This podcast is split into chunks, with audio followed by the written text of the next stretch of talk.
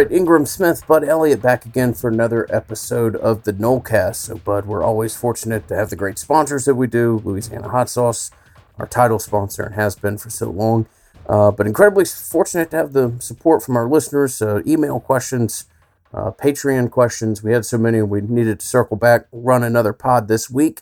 And uh, we've got some, you know, late breaking news, so to say. Not really all that late or breaking, but uh, certainly some more developments around the football program. We'll jump into it tonight. And excited to record a second in a uh, off-season week here, the Nolecast, second episode in an off-season week of the episode of the Nolecast. You know, we, we always say, hey, we're, we're going to do 75 episodes this year. We're, we're going to keep them all really interesting, really good. And there's always a couple off-season weeks where we end up dropping two. So this happens to be one of them. Like you said, thank you, Louisiana Hot Sauce, awesome supporters of ours, and I, I guess we start tonight with some uh, some news that I would say is is uh, negative on the whole, uh, but I think you can also find some positivity from it if you if you want, as far as you know, drawing conclusions about the staff and you know maybe about the long term direction of the program. So uh, Nyjalik Kelly, a player that Florida State staff really really likes, and uh, they were on him early, offered him early, and ultimately got a commitment from him he decommitted. If you don't know who Nyjalik Kelly is, well, guess what? He was FSU's what second or th- third rated player, I believe third after obviously Hunter and McCall, big time defensive lineman out of Dillard High School down there in Fort Lauderdale, uh, has risen from you know a kind of a lower three star rated player uh, to we we now at 24 7 sports have him as the number 101 player in the country, and he's only been rising basically every single update as he dominates you know, yet another camp, and people realize just how big and athletic he is. So he decided to uh, to decommit and open up his recruitment. Man, so what what was your what was your reaction on this? Yeah, I mean, not uh, a a total surprise. There had been a little bit of rumblings of this, but the the staff had been confident about Kelly, and and it's worth pointing out that they remain confident. Now we'll have to see you know what we ultimately make of that and if that's just coach speak or whatever else but uh, you know said 80% joke 20% true. Uh, did our best to you know try to get this three star prospect to just fly under the radar but uh, that was never going to happen particularly at the high school that he was at and in the time uh, of the recruiting world that we live in.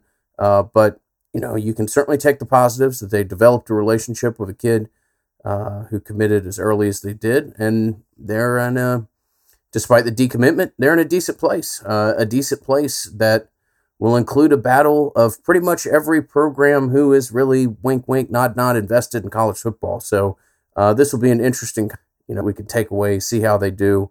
Uh, I tend to look at it as a positive. I don't think this is any kind of, you know, beginning of uh, of the end of the recruiting class or anything else. But uh, really talented kid. Ultimately, a kid that's going to be a 150, 125 national type prospect, and you're going to have to try to beat the players uh, that get involved in those type of kids. I think you said it well, right? Like, is him decommitting a positive? The event, the, the, the no, of course not. But if you want to take it as uh, proof of a staff that is is generally, you know, doing a good job of evaluating, uh, doing a good job of offering kids, you know, before they really shoot up in the rankings. I they don't always do it, but I think that overall they have done a pretty good job, you know, of that. I think they have you know, maybe a player in their class in, in Aaron Hester who you know, I, I think is probably a four star quality player, um, you know, who's currently a three. But other than that, like their kids for the most part have sort of gone up in the rankings, which is good to see. I'm just going to come out and say this. In, unless the player has a special connection to the Seminoles, it's not going to be that easy for Florida State which has basically what lost six plus games every single year in the regular season since 2017. So since these kids were in in eighth grade, to sign like top 100 level players this year, especially if they have the year we think they're going to have on the field, which is probably like that five and seven, six and six range. You know, maybe a game or, or you know better or worse than that. So I think from that standpoint, it's going to be a struggle, but it's encouraging to see that other major programs want the guys that you're offering, right?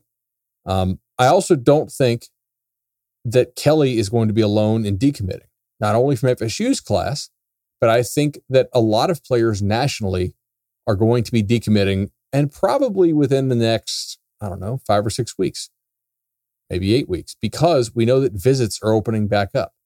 Kids beginning in June are going to be taking not only unofficials, but also officials. Camps are opening back up. Off campus workouts are opening back up. All this stuff's about to open back up. All of these recruits are about to have new inputs that they did not previously have inputs from their eyes, and from their ears and from their feet walking around campuses that they've never been to. Not that Kelly's never been to FSU, but my, my point here is a lot of new information, in person information, is going to change the game here for a lot of players. And ultimately, FSU will not be alone in suffering decommitments. And I, I think, you know, like you said, they're certainly not out of it for Kelly, even though I mean, it's not a great, like, typically you don't get guys back who decommit from you, but it does happen. And in fact, it happened to this staff pretty recently, right? With, with Malik McClain. Remember that? He decommitted. A lot of people thought he was going to go to Ole Miss. This staff behind the scenes said, hey, look, we know it's not a great look, but we do think we're still very much in it for this, for this kid. And they ended up getting McClain back. You know, not maybe all bad. I, let me ask you this. Do you think that he would have committed to FSU back then if he was already a, a top 100 prospect like he is now?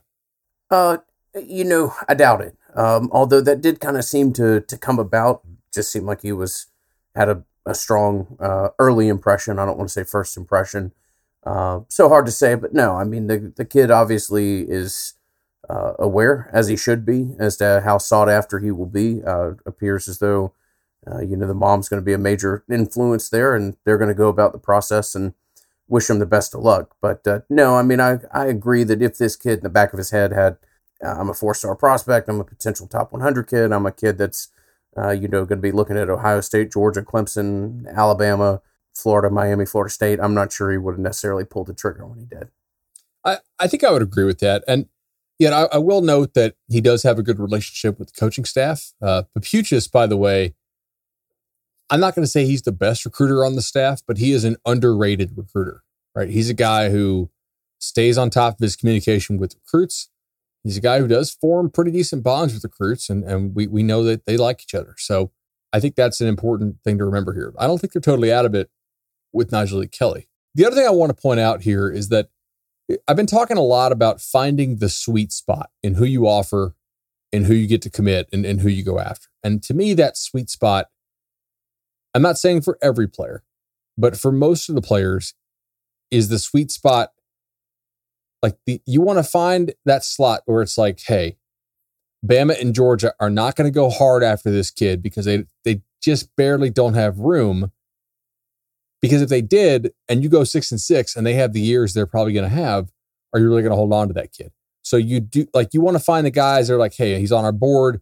He's just kind of you know below the fold for us he's a player we know could help us. We just maybe don't, quite don't have room. If you can live in that area as a Florida State team that is going to be fighting to make a bowl, I think you're going to do a really good job on the recruiting trail. I, I take a guy like Hester, right?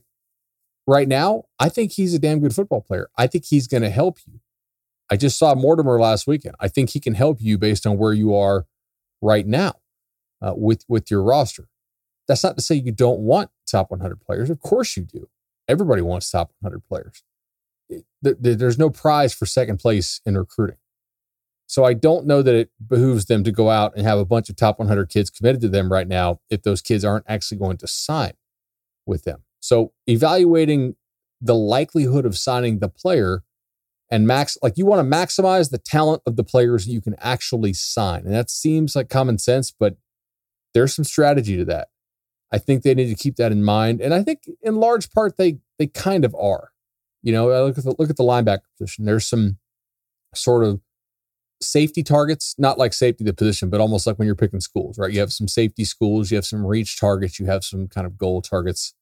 Um, I, I think they're doing a nice job of that with with that position. And I know they're continuing to evaluate defensive end, you know, pretty hard, but they, they need to make sure they find that sweet spot in this class. Um, you know, we'll certainly continue to follow this super talented kid, uh, a guy that Florida State knew they were going to be uh, in for a fight to try to keep. Uh, they're in it. It'll be interesting to see how they fare against some of these schools that we talked about.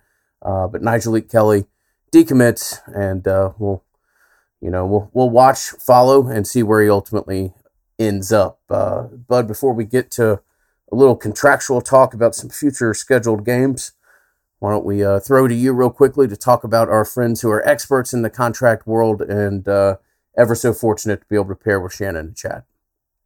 Never once thought about decommitting from the team at Legendary Home Loans. Over 150 Nolecast listeners have now chosen legend, the Legendary team with Shannon and Chad 844 FSU loan for their home loan or their refi. I think the numbers speak for themselves, but if you want a little personal testimonial, I've used them twice. It's great rates, it's customer service, they're personable, they're honest, they're straightforward with you, and they really want to help you out. They're going to be as creative as legally possible and, and really go the extra mile for you, especially through our, our Nolecast loan program. 844 FSU loan. It's 844 FSU loan. Hit up the legendary team today and tell them we sent you. So uh, the 2020 decade has all kind of interesting twists and turns for Florida State from a schedule perspective. Uh, we found out with some finality, I guess, over the last 36 hours as to who their opponents will be for the 2024 season uh, and also how much money Florida State is forking up uh, for those two non cons. So that is a little bit of less interest to me. 2024 is an interesting year. The rest of the 2020s is spent with Florida kind of plus one uh, SEC team, and then every once in a while included in Notre Dame as well. Uh, so interesting next six or seven years for Florida State. Uh, really, next eight or nine years for Florida State from a scheduling perspective. But 2024 will be uh, Memphis, to which you are paying 1.3 million dollars. That seems like a pretty significant check to write. Uh, and Charleston Southern for 450 thousand uh, dollars.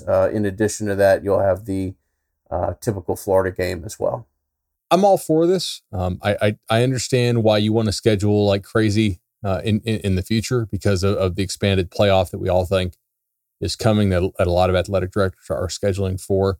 Uh, but that, that's not going to be here, you know, by by 2024. Um, Memphis is a team that, if Mike Norvell and staff do even a decent job, FSU will be favored uh, to beat by that time. Charleston Southern is obviously a, a buy game, and that's that's a pretty cheap buy game. 450k is that is that that's a that's a steal. Yeah, I guess that check goes a long way uh, in in that particular conference. But yeah, 2024. Uh, just because you don't get an SEC not school, not necessarily reprieve. Memphis, Charleston Southern, Florida, and this is one of your uh, Notre Dame cycle on, cycle off years as well. So trip to Notre Dame. That'll be a that'll be a hell of a schedule. Can, can I rant about something for a minute? Not not rant maybe, but just kind of express some annoyance. I, I really get annoyed when I see fans, you know, on social media or not even annoyed, but just I, I'm like, do you guys really not see the picture here? And, and this is an opinion, so maybe it's just this is my perspective as opposed to what the actual you know picture is. But from my perspective, I see a lot of fans saying, hey, we don't play anybody except for Florida, right? Or we don't play anybody except for Florida and Notre Dame. And I think there are two things wrong with this. Number one, it drastically underestimates the quality of the teams in the ACC. You're not playing a bunch of AAC teams or a bunch of like Sun Belt or Conference USA teams. ACC teams put put guys in the league you know, second or third only to the SEC. You're playing a lot of really high quality players. There's some pretty decent coaches in this league. And is it as good as the SEC? No. Is it as good as the Big Ten? No, not most years. But it's not a nothing schedule if you have an ACC schedule plus Florida. You're playing Miami every year. FSU fans don't want to hear this, but Miami's been pretty damn good over like the last half decade. Manny Diaz I don't think is a terrible coach. He may not be the best coach in America, but like they seem to have things at least competent over there right now. They don't Miami doesn't suck. Florida does a really nice job under Dan Mullen. You know, like are they going to catch Georgia? Are they taking as, as much advantage of FSU being down as they probably should be? No. But they're still not an easy out. They're still like a top 10 team for the most part under Mullen.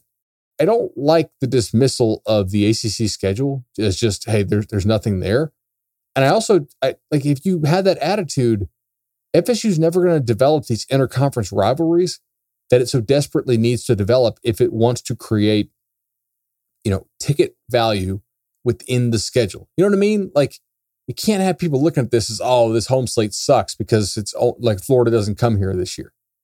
No, man, but like you need to appreciate the games against NC State at home, against Miami. I mean, Miami's a bad example, obviously, because they are a rival, but like, know, when Clemson comes to town, when NC State comes to town, when North Carolina or the Hokies or Georgia Tech comes to town. Th- those are games that you need to appreciate, I think, as a fan. And I don't want to tell people how to be a fan for the most part. I, I don't like to get into that. I think they're just wrong in thinking those are nothing games. And, and it's kind of it's kind of crazy to me. Yeah, and if nothing else, it's uh, with the way the conference is you know constructed currently. Go look at how infrequent Florida State plays Notre Dame, plays some of those coastal schools. Uh, that you should certainly enjoy it when you get get the opportunity and, and not write it off as a as a nothing game. And you know this program over the past couple years has hopefully humbled you slightly as to where Florida State's place in the college football world is, and wins over NC State and uh, you know others will certainly be desired and looked for and and hoped for in the next couple years as you hopefully start to turn this ship around a little bit. So, and you know what? The losses count. Like you may think those are nothing teams, but when you lose to them, and for the most part, you're not going to run the table against the ACC, even when you're good. Like those losses count, man, and they they they hurt you. So if you want to talk about okay, playoff or non-playoff, but like a good bowl or not a good bowl, like th- those add up. Playing all these other huge marquee out of conference games when you already have Florida and you already have Notre Dame, you know, fairly often, it is not real smart. It's just not. Schedule's always something we love to talk about. Uh, just saw that come down the pipeline. Wanted to uh, put it in the show. A another subject matter that uh, I hate to have to bring up. It's just uh, it's just horrible. Uh, Bud and I have both sat here and, and talked about uh, how much it's. No, I don't know. It's just un- really unfortunate. And what I'm trying to get to, uncomfortably so, here is that Geno Hayes, a young man at the age of 33, has gone into hospice care uh, tied to the health of his liver. So we certainly send Geno uh, the best. Uh, Geno was a hell of a linebacker there out of Madison County. Played one of the better individual games I've ever seen. Uh, Florida State from a defender in the 2000 was a 2007 Alabama game. You know, certainly prayers up to Geno Hayes. His family want to wish him the best, send him the best, and a uh, horrible story to see about uh, a you know individual that's so early in the process of life. I just had no idea that was going on, man. You know, like I, I, I, I was a student at Florida State for I think what two of the four years. You know that that Geno was there, and man, that just like like it's seemingly out of nowhere to hospice care. Uh, uh, it's got me a little shook up, man. That, that sucks. Especially a you know, guy guy who's younger than you are. I'm I'm 36. He's 33. I I, I, read I read one of the stories. I think it was in Tallahassee Democrat said that you know he was what uh, awaiting a liver transplant potentially. So you know certainly hope that he he's able to get that man. That hmm, that's that's brutal. Really is. So uh, again, prayers to Geno Hayes, his family, and uh, hopefully we'll have nothing but uh, but positive updates tied to the subject matter. A little bit of a tough individual transition there, but uh, Bud, if you if you played the sport uh, of football, more than likely at some point in time you lined up for the Oklahoma drill. It sounds as though uh, I don't, you know, certainly don't know that the Oklahoma drill has been quite the foundational pillar of football practice uh, that it was, say, in the uh, you know '90s and '80s, '70s, '60s, etc. you know, I think a lot of the talk about the Oklahoma drill over the past couple days has has been brought up, tied to some of the rule changes and participation uh, periods of college football, but it, it looks like a drill that perhaps is soon to go off into the uh, into the the walk of, of history. But uh, want to just have an easygoing, lighthearted conversation about some of the better participants that one could pick from a all-time Florida State team. I know you guys did this on the Cover Three podcast. The listener, our listener, was what what spurred this idea, but we had a couple people people reach out to the Nolecast account about putting together an all-time FSU Oklahoma drill, and we'll uh, we'll give it a, certainly our best shot. Yeah, so I I thought about this, and I'm uh, uh I'm, I'm on uh, I'm on the show on, on cover three with uh, with with Danny Kanell. So you know, obviously he he played against one of the guys who's going to be on my all-time team. Now the team I draft the team I drafted on cover three, excuse me. Uh, I had the first pick. I took Larry Allen, so you know maybe the best guard ever to play the sport. Almost certainly the uh, you know the uh, the best uh, the best run blocking guard we, have seen. Uh, him took Warren Sapp, pretty good in the Oklahoma drill setting. Uh, it took uh, Alan Faneca, the guard from LSU, who you know two time first team All American, uh, Hall of Famer in the NFL, and then I took Lee Roy Selmon. So Bucks fans will appreciate that. And then I took Shade Tree, Marvin Jones, and Mike Alstott as my running back. So pretty like that's a pretty good team. I think I'm probably going to blow you off the ball, and I've got two guys who can really move on the defensive line, and I got an absolute thumper at both running back and uh, and linebacker. All right, so this is the six man variety of the Oklahoma drill here. Uh, for the Florida State perspective, why don't you lead us off here, bud? I mean, right from the top, more menace. You you you have to go Greg Jones, I think. Right? I mean, although I think there's an argument for Allen Probably. Like he he he was a dude who, who could really mash. I'm sure we'll have some early 90s guys maybe throw out Pooh Bear Williams, but for me, running back here, it has to be Greg Jones. Uh, the other name that I would say you'd have to have in contention is William Floyd. That's a good one too.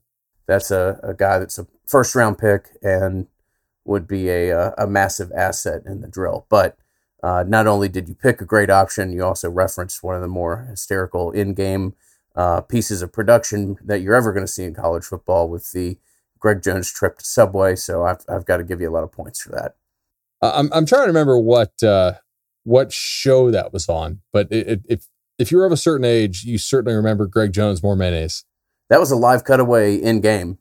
That they played that on air? Yeah, that was a production. that was an in-game production, if I remember correctly. I'm almost sure. I think it's one of the ESPN two games uh, that Florida State had at the time. So if if you are a younger fan or a fan that was not watching that game, this is probably 2004 or 2003, maybe 2002, but I think I was in school by then. Anyway, uh, so Greg Jones was just an absolute workout freak. I mean, just he looked different than all the other guys in that team who who were freaks and were going to go go play in the NFL.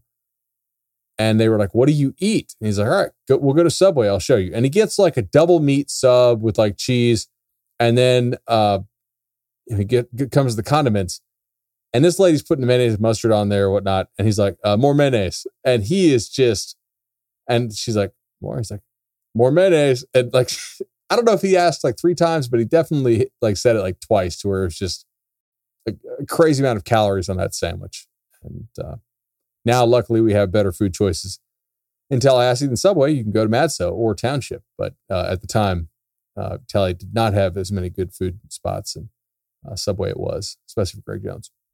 Yeah, I mean, I think he was even uh, he was really just proclaiming that he was he was very fortunate uh, from the you know I, wasn't he Joe Frazier's nephew or something like that. I mean, Greg Jones one of the more just physically put together individuals you're ever going to see. If you want to go to YouTube, you can put in the Greg Jones Subway diet. You will find a video that uh, Single Shot put up about five years ago. It's only a minute and 38 seconds. There's no better way to spend uh, a hundred uh, or a minute and 38.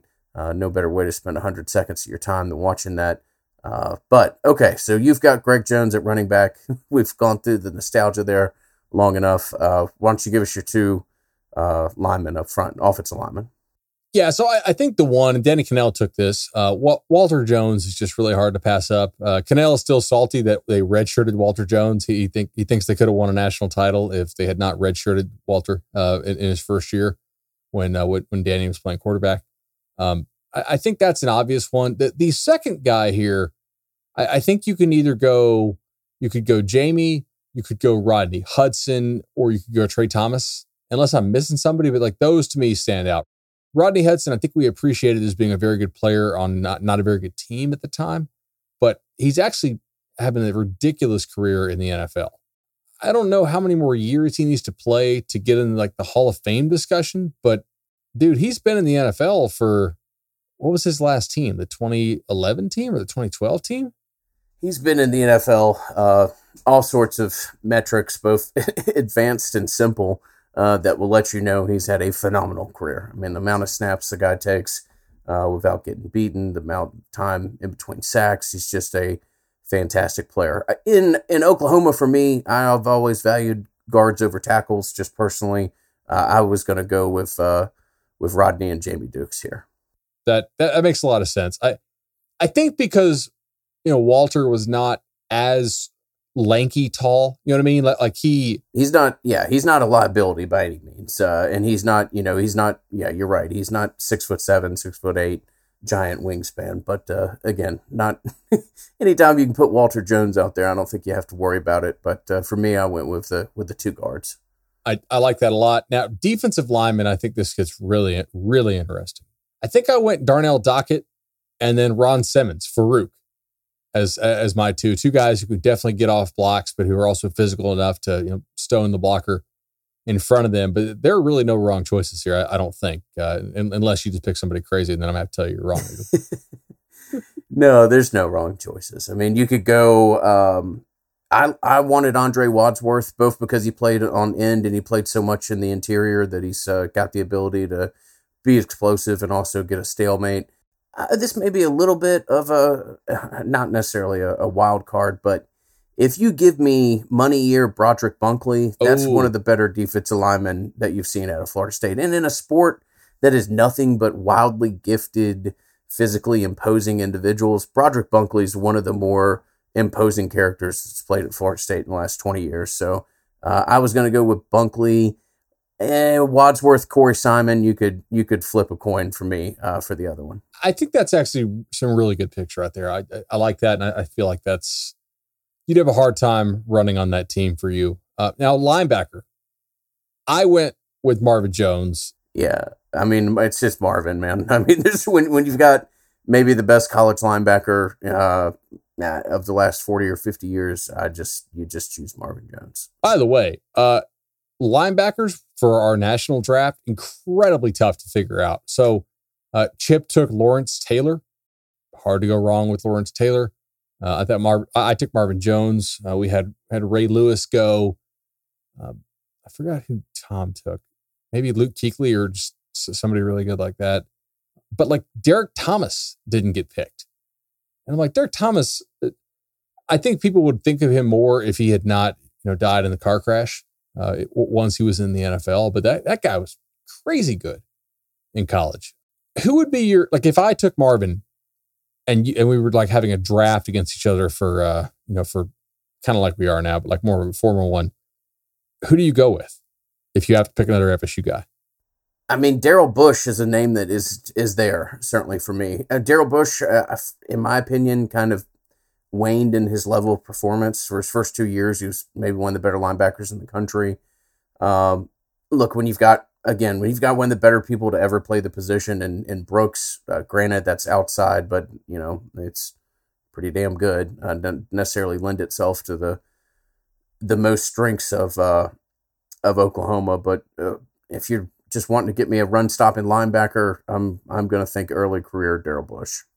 I, I like that a lot. Danny brought up Derrick Brooks, and, and my thought was like Derrick Brooks is to me, he's notable for being like so fast and like having such incredible range. But like I, I never thought of him as like a, like a huge thumper, right?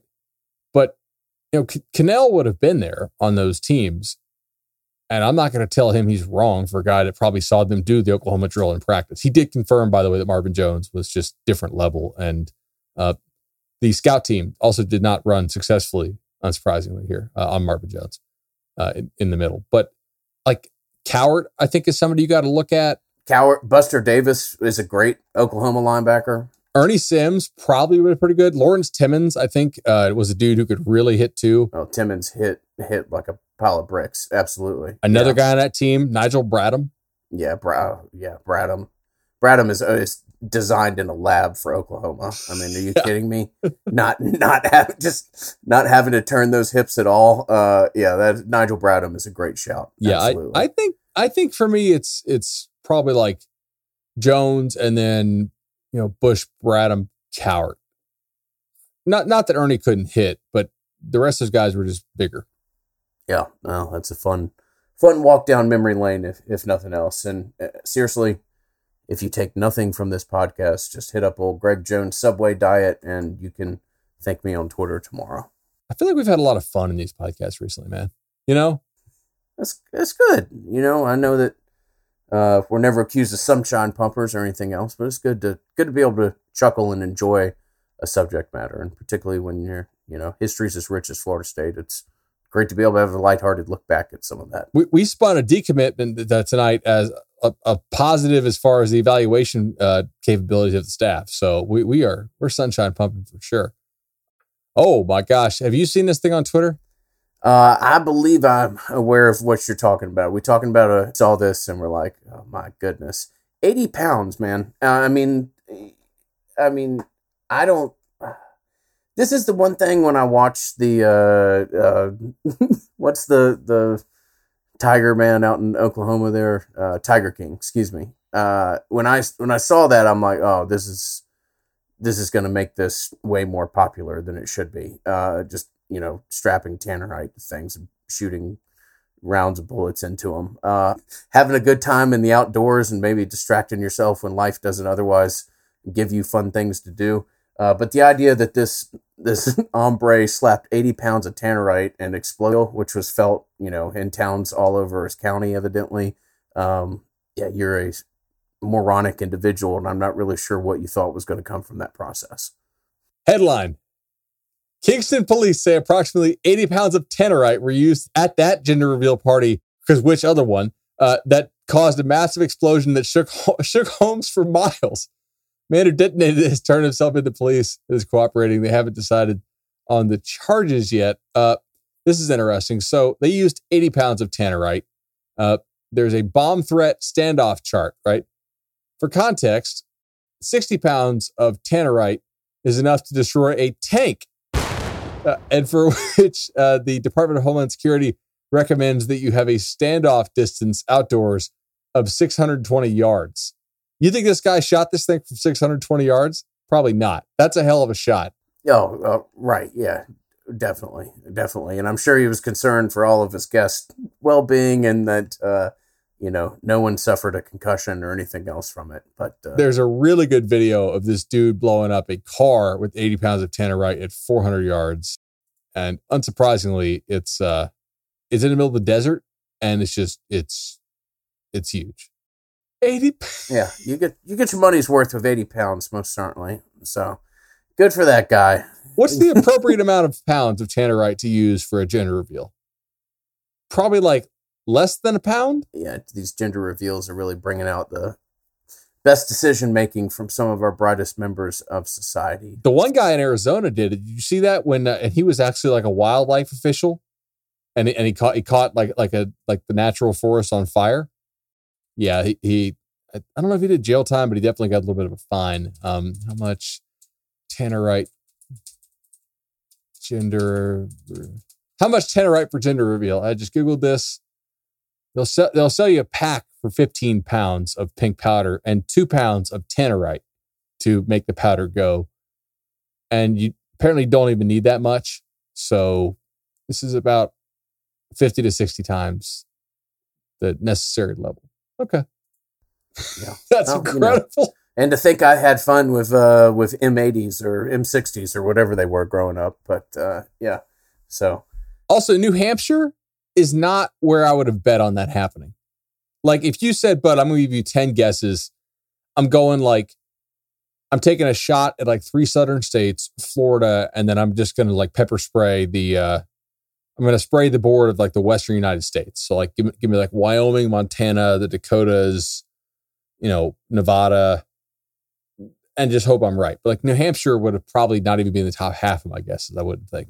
Yeah, no, not your, not your typical thought of a New England afternoon. Uh, that's for sure. Oh so. man. All right, we, let's get into some listener questions here. Uh, this this is a this is a bit of a goofy episode, and I, like it. When you uh, show poor decision making, only one way to redeem yourself. Uh, that is to go to our good friends at Madison Social or Township, as I've uh, you know ridden out a hangover once or twice myself there the next morning.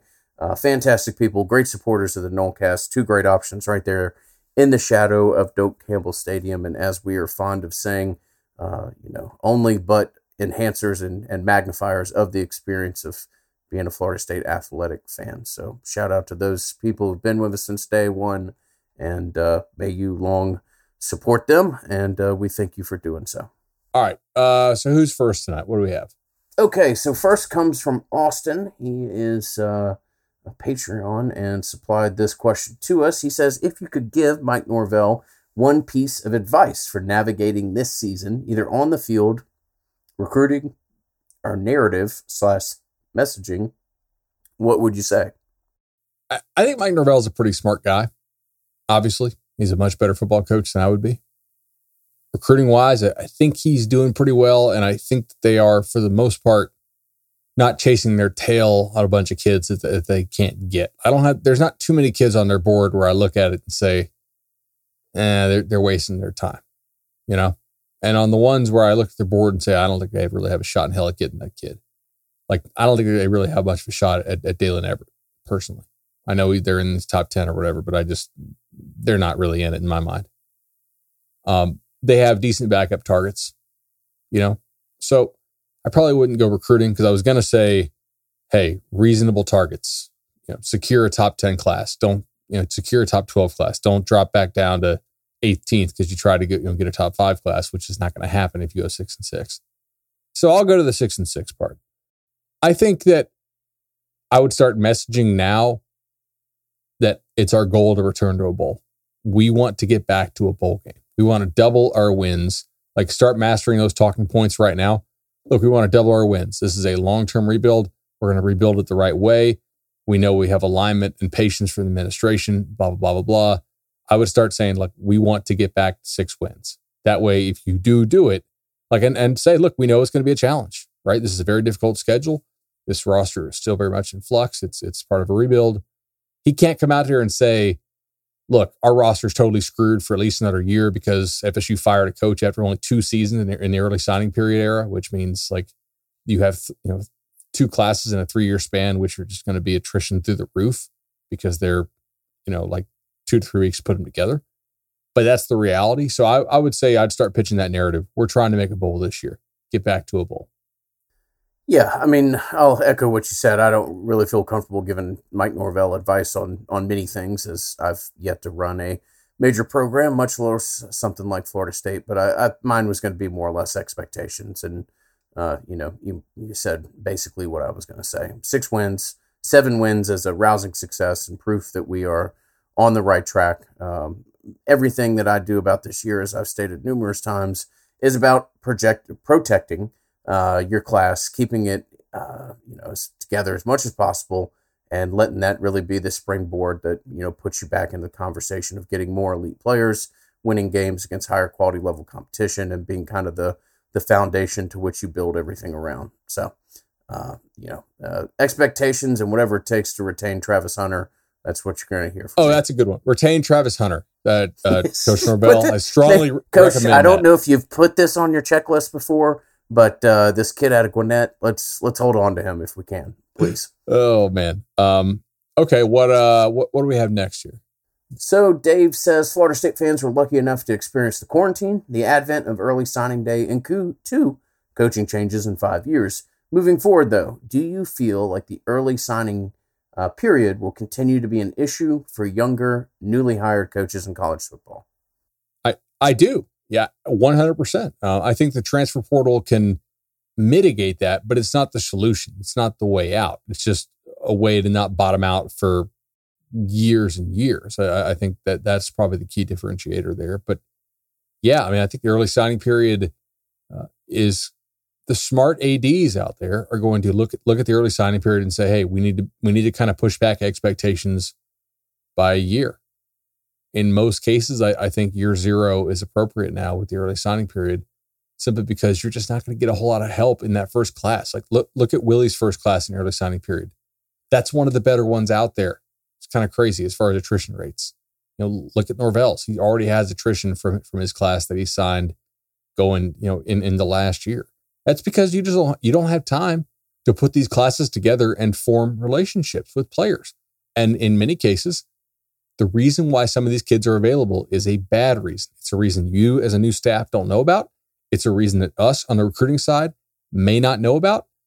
It's a reason that other schools that have done a lot of research on these kids, they probably have an inkling of, and they're not pushing for some of these kids that hard. So I, I would say that's kind of my take on it. I think the early signing period absolutely uh, is a great thing for schools that are doing really well. And it does, in my opinion, push back the timeline on things for for new coaches. but not necessarily just young coaches. I know you threw the young qualifier in there.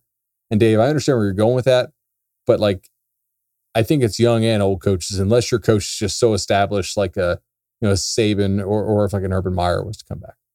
All right. Next question comes uh, from uh, Hunter. Well, did we get the second part of that? Um, uh, he says, uh, I'm sorry, that's my fault, Dave. He said, obviously, the general landscape will evolve in time and coaches will market themselves differently for the time being. But is it going to continue to, yeah, okay. Uh, is it going to continue to be difficult as a young coach uh, to go to a reputable program and hit the ground running? Yeah, we kind of organically covered that. I, I mean, unless you're talking about like a Lincoln Riley situation where it's basically orchestrated and you're taking over a program that's doing really well. But if you're taking over a program that, that fired its coach because it's not doing very well, I, I do think that the early signing period is absolutely a hindrance. Because keep in mind, many of these elite programs are working not a full year ahead, but about eight or nine months ahead. So you you are even at a disadvantage and and and at a you know like they have a head start on you when you start working on your first full class because they've been working on that first full class since well before you got hired at the new place.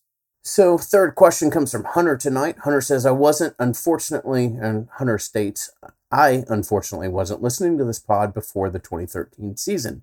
You guys mentioned a lot that Travis Hunter would start on this year's Florida State team as a high school senior. I remember you saying similar sentiments about Derwin James, maybe even high school junior with him. Who do you think was the more impressive and or more important recruit? Any other recruits in the past couple decades that seem to be more impressive than them uh, as far as a ability of uh, ready to play immediately. I believe is what he's referencing there. Yeah, I, I would say um, obviously Derwin or excuse me, uh, Jalen played immediately. I didn't know that Jalen was as good as he was as a recruit. Like I knew he was really, really good, but I didn't know he was like starting on a national championship team from game one good. You know, and he and he was. I just I I saw him some, but I didn't see him dominate on a week in, week out basis as much as I saw you know, Derwin do it and uh, and Travis Hunter do it. Other FSU are we limiting this just to FSU recruits? Because like Fournette to me was pretty obvious, right? Like he was going to come in and play an absolute ton on a really good football team immediately, and I think would have following his high school junior season. Who do I think is better between Hunter and Derwin? as recruits, I don't know, man. So like in the offseason, you're not really getting to see the power that Derwin has. But when you watch his highlight tape, Derwin had this freaky, you know, power and strength that just other guys in the secondary don't have. I mean, you saw him truck Florida's offensive tackle. Was that his freshman season? Pick him up and threw him. Yes, he was a senior, a transfer, a graduate transfer, but still a a grown ass man. Right, yeah, but exactly. Derwin was a freshman. I don't know, but Hunter is so damn good, and he's dominating on both sides of the ball. Now they they did give the ball to Derwin some on offense, but Derwin was also playing a whole lot of positions on defense in high school. I, I can't believe I'm doing this, but I might have to pick Hunter just because of the dominance on both sides of the ball. You didn't know exactly what Greg Reid was going to be in college, but you knew, like, when people from South Georgia tell you that that's the best player they've seen in 10 or 15 years, you've got a pretty good feeling that that's going to transfer in some form or capacity. It may be as a punt returner, it may be, you know, as a offensive specialist. Um, Florida State recruits recently. I mean, obviously the the big time kid, Timmy Jernigan, you knew he was going to be uh, absent injury, a super dominant player. Yeah, those are the ones that really kind of immediately come to mind for me. Uh, just guys that you knew could probably skip a year and immediately be impactful. You know, and I think it's important to note, like we've said, like, hey, Evan Neal would have started for them as a high school senior, right? If, if they could get him. Obviously, they did not get him. But that was in part because they were so bad at the position, you know? I think it's important to note that when we say like this kid could start for you right now, FSU doesn't suck at DB. And yet I still think Travis Hunter would come in here and start. You know, they definitely didn't suck at DB when they signed Derwin. And yet he came in there and, and you know, played a whole lot of starting minutes or starting snaps. So that's a good question. Uh, moving on to gentleman who always writes us uh, insightful thoughts, Kesna, uh, brings us the final questions of the evening. Uh, Kesna says, in aggregating the commentary around the spring game, one of the things I've heard multiple times, which I found concerning, was praise for Norvell, quote, coaching them hard. From what I've seen, quote, coaching them hard means yelling at players when they make mistakes. I used to make fun of Jimbo for doing this, and I've never seen a player respond positively to this type of coaching. One thing I found most disturbing about coaching them hard is the optics of grown men, almost exclusively Caucasian, who are paid millions of dollars per year pay, yelling at unpaid kids, predominantly African American. What are your thoughts on Norvell and others, quote, coaching them hard? Does this appeal to the modern player? For clarity, I believe in holding players accountable for their performance and effort, uh, but I'm not sure that yelling at them is the way to make this happen. I, I think Kesta brings up some really good points here. Um, and it's something I've, I've certainly thought about. I think one of the keys here is do the players respect you? If they respect you as a coach and as a person and you're yelling at them, you're probably going to have their attention. You know, you can lose that respect if the only pitch you throw is yelling. I don't get the impression that Norvell is that guy. Just, you know, watching him coach. I've certainly seen him get hot, but I've also seen him talk in a more reasonable voice, right? And have conversations with guys. And you know, if you talk to guy, guys who know guys on this team and you talk to them you know, off the record, like they, a lot of the dudes on this team, you know, white and black kids, have a real genuine respect for the guy and truly believe that he has their best interest at heart but yeah, like the optics of, of, of the yelling are are certainly not great, and I do think that that's something that coaches are going to have to evolve with. But I, I think we've already seen that happen, you know, quite a bit. For instance, I don't think Brian Kelly gets purple faced on the sideline, you know, near as much as he used to. Now he still yells, but it's not the only card he plays. I, he doesn't go eggplant purple. You're you're absolutely right about that. Yeah, you know, so I I just it, much in the same way that like I don't think coaches that have views like players shouldn't be paid or I'll quit if guys ever ever you know get paid. I don't think that that plays in the long run, right? Which is why I think it's smart that Norvell is out there, you kind of being progressive on on that issue and, and on the name, image, and likeness issue. But but I understand Keston's question here, um, and, and I don't I don't disagree with his sentiment. Uh, I also think that it's important here. You can lose people's respect if your criticism, regardless of tone, is about is personal in nature as opposed to a, a criticism of the performance. You know, for instance, if you're calling somebody you know, dumb or you know a, a more word that we don't say anymore for, for you know for for dumb um, or challenged or whatever. Uh, you know, if you are saying other things that you really shouldn't be saying. Like we've seen coaches across the country say that that doesn't play like that. That just doesn't work anymore. I don't have any inkling that Norvell is is doing that. I, I think he's getting his message across, you know, pretty well. But he is absolutely intense. Um, you just it's about the balance. I think you're always going to have some yelling in football. I don't know any coach that doesn't yell. You just got to make sure your message gets through in a variety of ways and know which kids react to to what type of coaching. Yeah, yeah, you got to know what kids react, and and ultimately, uh, your original point, I completely uh, agree with. I mean, as a as somebody in the locker room, uh, you get a feel as to whether or not this guy really has a concern for you. I'm not saying every coach or every player thinks that you know Norvell's fantastic, et cetera, et cetera, but you know, you you generally have a feel as to whether somebody's authentically wanting uh, what's best for you, or if he's just dog cussing you because he wants to. I mean, uh, some of the coaches that I had, one in particular, who I thought, you know, were concerned for my well being and, and wanted the best for me, uh, would would say crazy stuff to you in the heat of the moment. Uh, but you knew that that guy ultimately, uh, you know, was there because he cared an awful lot about you and wanted the best for you, and you know, you had your own way of kind of letting that roll over your back rather than internalizing it and, and thinking that that was personal or whatever else. So, uh, yeah, the optics of those situations don't look great. Uh, maybe if you're one of those things where you're inside the locker room, uh, you realize that it's not quite as uh, consumed internally and kept by a player, uh, depending on your own internal relationship with a coach and what you think they want for you. Absolutely. Uh, Keston's second question uh, says With the NCAA finalizing the details of the one time transfer waiver rule, should we expect a flurry of transfer portal activity leading up to the May 1st deadline? The May 1st deadline, by the way, uh, is if you're not in the transfer portal by May 1st, then you're not, you don't get to avail yourself uh, with the, uh, the, the immediate transfer eligibility for the fall. Uh, Keston continues. How aggressive should we be in the offensive lineman market, or are there any other positions we should pursue to have maximum success in 2021? Also, how many scholarships are left which can be used to grab a portal player to impact 2021? Uh, but do you see a, a flurry of activity prior to May 1st? I mean, me personally, I think a lot of these guys have a pretty good feeling as to whether or not they wanted to enter the portal. What we have eight days, nine days before that.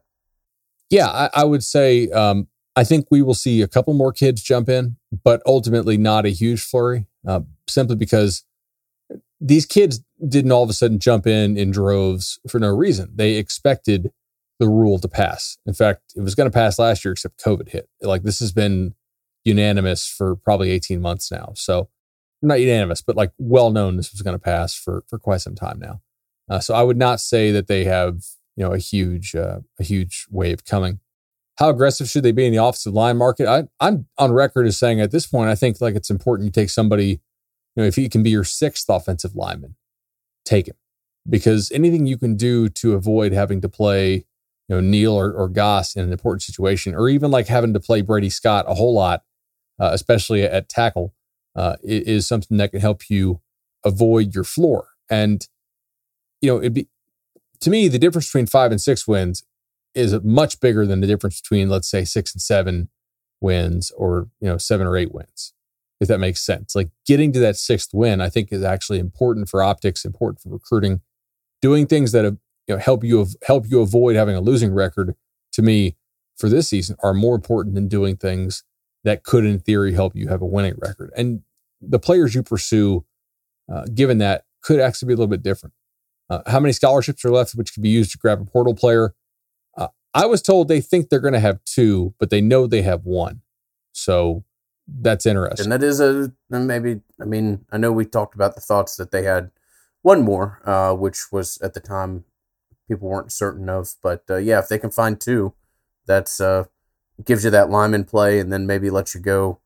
You know, kind of hunt for best player available if you want to do so such a thing. Um, so interesting. Final question of the night comes from Kesna. Uh, he says, I'm confused by the true difference in responsibilities for each position in Fuller's 5 2 versus his 4 3. With Kevin Knowles and Jamie Robinson used in the stud position, doesn't that really mean we are putting faster players at linebacker, or is the role intended to be a fifth defensive back? Yeah, so the, the, the way they're playing it now, um, I, I believe that their intention is to play it as, as a true you know, fifth defensive back. Uh, w- when they went to this last year, you know, R- Robinson is more of a safety, but he's definitely not going to be confused for a linebacker. Knowles is more of a corner, but again, still a, a defensive back, much like Robinson is.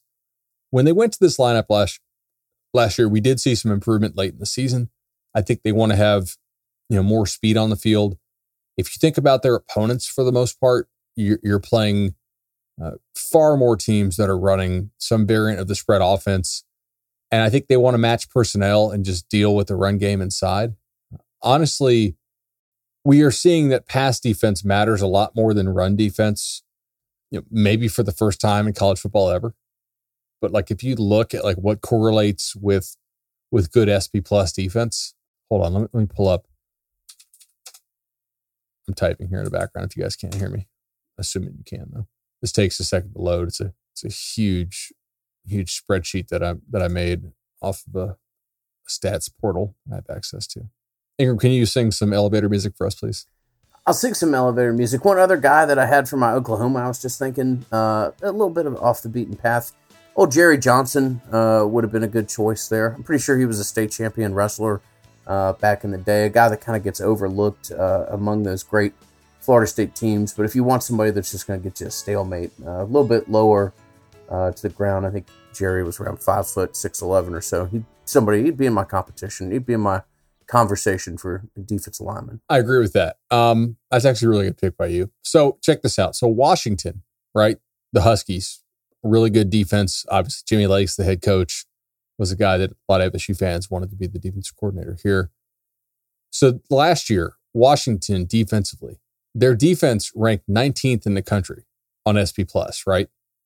they ranked 111th in rushing success rate allowed, 40th in passing success rate allowed, 119th in rushing explosiveness allowed, fourth in passing explosiveness allowed. And yet, their defense was 19th in the country, opponent adjusted. What does this tell me?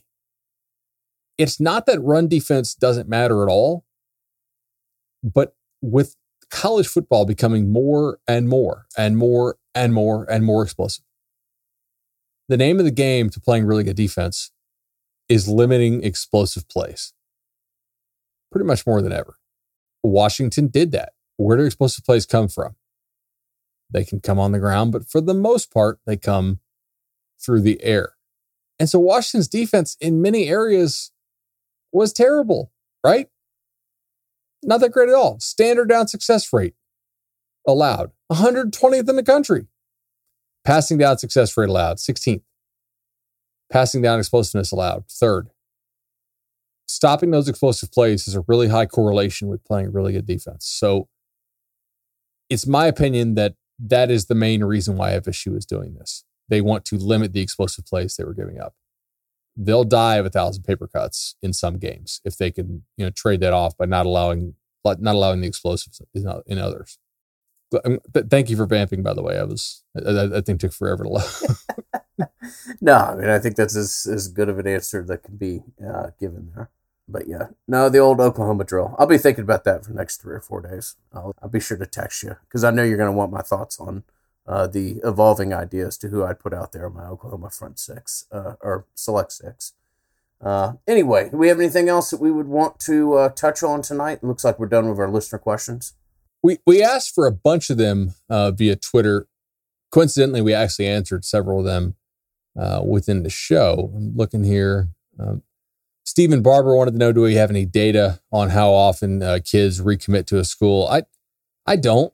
I want to pull that from our twenty four seven system, but some of the stuff there appears kind of wonky. So I need to make sure the data is actually correct on that before I dive into that. Uh, this one's interesting. Shrimpton four. Which is better for FSU long term? Uh, Alford as a booster president or him moving into the athletic director role, and why? Um, well, if you subscribe to the idea that ultimately he would be able to fundraise, I don't know. I was having a conversation recently with somebody, Bud, and they almost referred to Alford as the as an athletic director. Yeah. yeah. I think that's probably the direction we're going here. Who knows? Uh, that is what it feels like to me. Uh, what's he better at? I don't know. We may find out. We, I think we will find out. I, I think he will be your next AD. My guys kind of say the same thing. They, they expect that to happen. Now, the reason why I'm going to say AD is because I think he can set in place some good things as the booster president within a relatively short time, and they can get somebody to see that vision through. I don't think it's that impossible to run FSU boosters. I think they had some unique sort of entrenched issues that once you got somebody else in there who was competent, things were going to get better, and they already are. My main concern here, and I brought this up earlier in the show, is the early signing period. And what do you get with the early signing period with you know constant coaching turnover? I believe that Alford likes Norvell quite a bit and sees the the changes he's making inside the program, especially some of the behind the scenes changes he's making that are, are key to laying the groundwork to the next decade of success. It doesn't necessarily mean that Norvell is going to be the guy that's going to have great success at Florida State, although he certainly could. But I I do believe it is really important that they give somebody, and that they didn't give Willie. And I, like I've said, I think there are real reasons why they made that move behind the scenes, some concerning stuff. But I think they need some stability at the head coaching position, especially in the early signing period era. And if you leave Alford as your booster president and the new AD comes in and it's not Alford, maybe Norvell's not his guy. Maybe he doesn't understand all of the issues that the early signing period brings with it as far as creating a long term rebuild when you decide to make the decision that they did, which I mean, they, they made a choice to have a long term rebuild. And that guy goes and, you know, like let's say hypothetically gets rid of Norvell after 22 or something and goes to get his own guy, then I think you're just back in this same cycle, right? Of, of this never ending roster attrition, transfer portal guys leaving type thing. So I think just because of their relationship, I, I think it's very important you have somebody in the athletic director role that's going to give the head coach time to see his vision through. And I think Alford will do that. So for that reason, I think it's better that he is in the AD role. you know, almost like he's getting to do the old Jimbo, the old uh, coach and waiting routine, where he's getting to getting to feel a lot of the, you know, situations. The players uh, get a better idea for the landscape, and ultimately, I think he's going to be your next AD, and this time period will, uh, you know, probably only be but a, a really good thing for him. I, I completely agree with that. I think those two are pretty aligned, just based on things I've heard. Yeah, I, I think you got a good uh, a good set of individuals there. I think Alford was a really dynamic hire so far. He is everything that his resume and past experience would suggest he's been. Uh, he's been a pretty dynamic recruiter. He's been able to engage people and develop relationships with people who have otherwise either chosen not to participate or participate at a um, I don't want to say a level of insignificance, but not maybe closer to what their potential is. Uh, he's he's he's willing to go meet with uh, two to three people and and uh, you know get them on a, a level of participation that they haven't been previously doing. And he's a guy who's pretty dynamic in a room full of hundred people. Either he's uh, if you know so far so good on that end. And uh, like you said, I believe these two work together real well. Uh, Norvell is uh, at least at this point in his career more than willing to do like the the you know super micro targeted uh, fundraising and and uh, you know that's not necessarily something that has to be done at every program, but it, it is at this one, at least in this point in time. So, uh, good chemistry between the two, and by all accounts, they'll probably be working together for a decent amount of time. All right, man. Very much appreciate all of our sponsors here. Do we need to do we hit congruity? Yeah, no, I was going to say before uh, we sign off tonight, we do need to thank our friends at Congruity. Congruity is experiencing your business optimized. They've been nothing but a great addition to the Nolecast uh, give him a call. Give Matt Lewis 10, 15 minutes of your time. See if it would be a good fit uh, for your business. You can reach Matt uh, via Noles at congruityhr.com, N O L E S at congruityhr.com, or at 844 247 4100. If you just want to get a quick view, quick feel for what congruity, congruity is and what they could be for your business, it's congruityhr.com.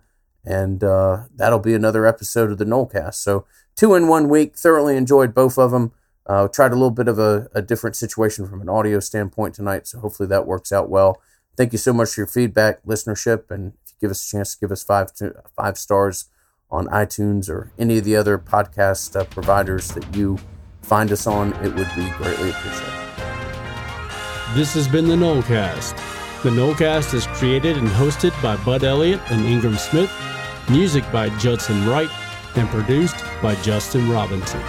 Go Noles.